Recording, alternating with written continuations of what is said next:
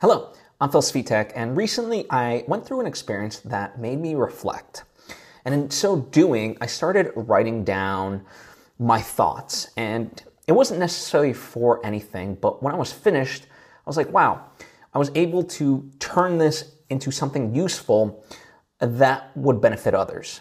And so I want to share you what I wrote uh, without any preface. So we're just going to dive right into it. Being measured is often confused with being bold or crazy. Here's an example. When I announced that I wanted to film a feature film in Colombia, people were baffled. Not only by the decision, but also how I'd pull it off. Though I didn't know all the answers, I knew I could work through them.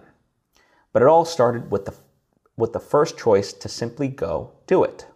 That can sound brash and irrational, but I promise you much thought went into it. I share this because in studying people that inspire me, this seems to be a similarity. Nothing is random, it's calculated. That's how I am in many aspects of my life, which is why it stings so bad when it doesn't go the way as intended. Sometimes you can adjust and get the desired outcome. Like in soccer, every team suffers during a match. Real Madrid was emblematic of this in last year's Champions League. They always seemed to be on the ropes and yet pulled off miracle after miracle until they won the championship.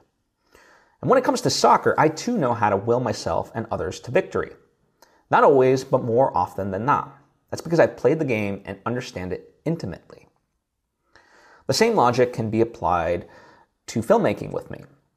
Though there aren't clear cut rules like with soccer, I've been in this game, so to speak, long enough to know which tricks and resources to utilize to make it happen and make it good.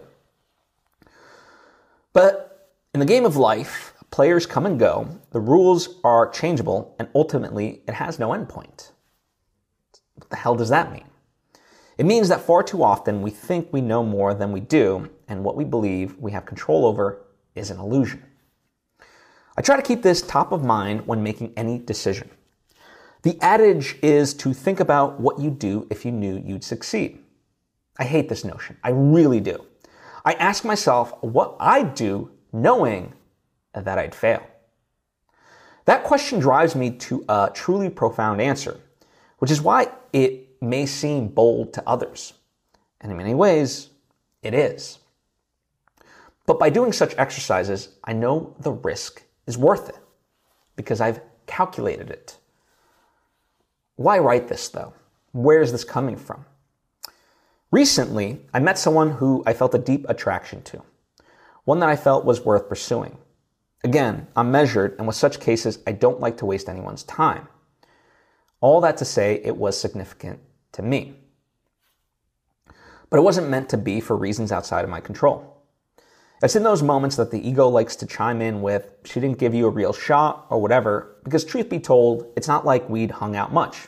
Just three times really, and one could debate whether they were actual dates since nothing remotely physical happened. Not even hand holding or anything like that. We were just getting to know each other. So it could make sense um, to have that knee jerk reaction, right? Except that's only coming from that bruised place of wanting the world's narrative to fit through one's subjective lens. It doesn't, and the truth is, as I reflect on the experience, I'm very grateful for the opportunity because she could have rejected me outright. There was a moment when we both had an honest conversation, and if there was a future, it seemed slim to none.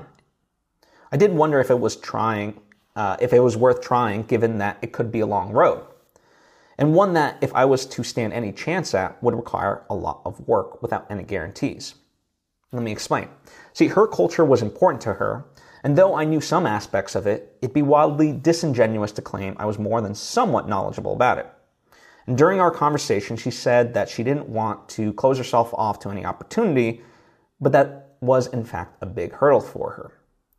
Now, she didn't prompt me in any way, but I felt that if this was to work, I should study and make an attempt to overcome that hurdle. Yes, I did it for her, but I also made the decision um, because I knew even if I failed, going down that path was worth it, given what I'd learned. I did what I thought I could. what I thought was within my control and took that action step. But it wasn't meant to be because it, it just was a hurdle that, you know, um, it was a deal breaker for her ultimately. And that sucks. I won't lie. Still, I accept the reality graciously. For one, because the reasoning behind it, why it didn't work, was something important to her. And if I couldn't accept that, it meant I didn't really like her to begin with, only the idea of her. See, that's a big aspect. If you're trying to change someone, you don't really like or love them, do you? Secondly, I'm a firm believer that if you're not free to leave, you were never really free to stay. I told her at one point my goal was to give her reasons to want to build a relationship with me. Though that didn't work out, I was sincere about it and thus accept her choice to not pursue anything with me. Plus, I learned a lot about her culture and, in fact, am eager to continue learning more. And yet, it still sucks. It really does, given how much I don't do many things blindly. While I can't claim it as true heartbreak since we never went out, it is heartache nonetheless since I put my whole heart into the actions I take. And when one does that, if it's rejection or failure, it stings bad. It doesn't help that one of my friends actually pointed out that uh, I've suffered much death and loss in the past few years. And when I thought about it, he's not wrong. But do not confuse this with a feel sorry for me post. Far from it. As Churchill stated, success is going from failure to failure without losing your enthusiasm. And therefore, I must be quite successful. I don't know fully what's ahead, but I'm still here. I'm still standing, and I will be, to paraphrase Antwone Fisher. Through it all, I'll continue to take steps towards my goals and dreams, whatever they may be, and I will do so with full intentionality.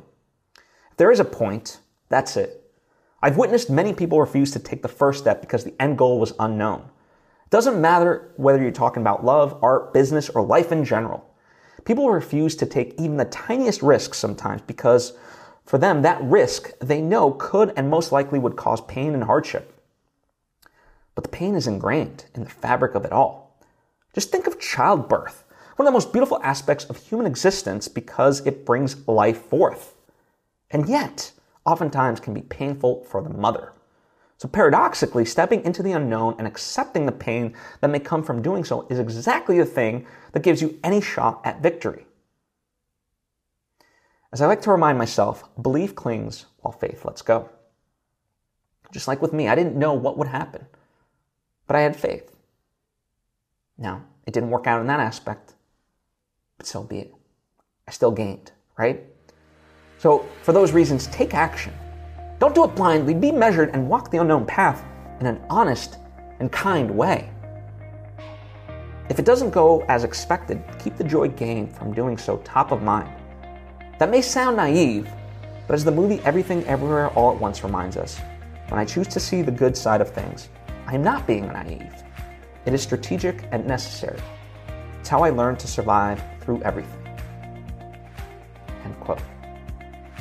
So take care of yourself, and I wish you more than luck on this journey of life.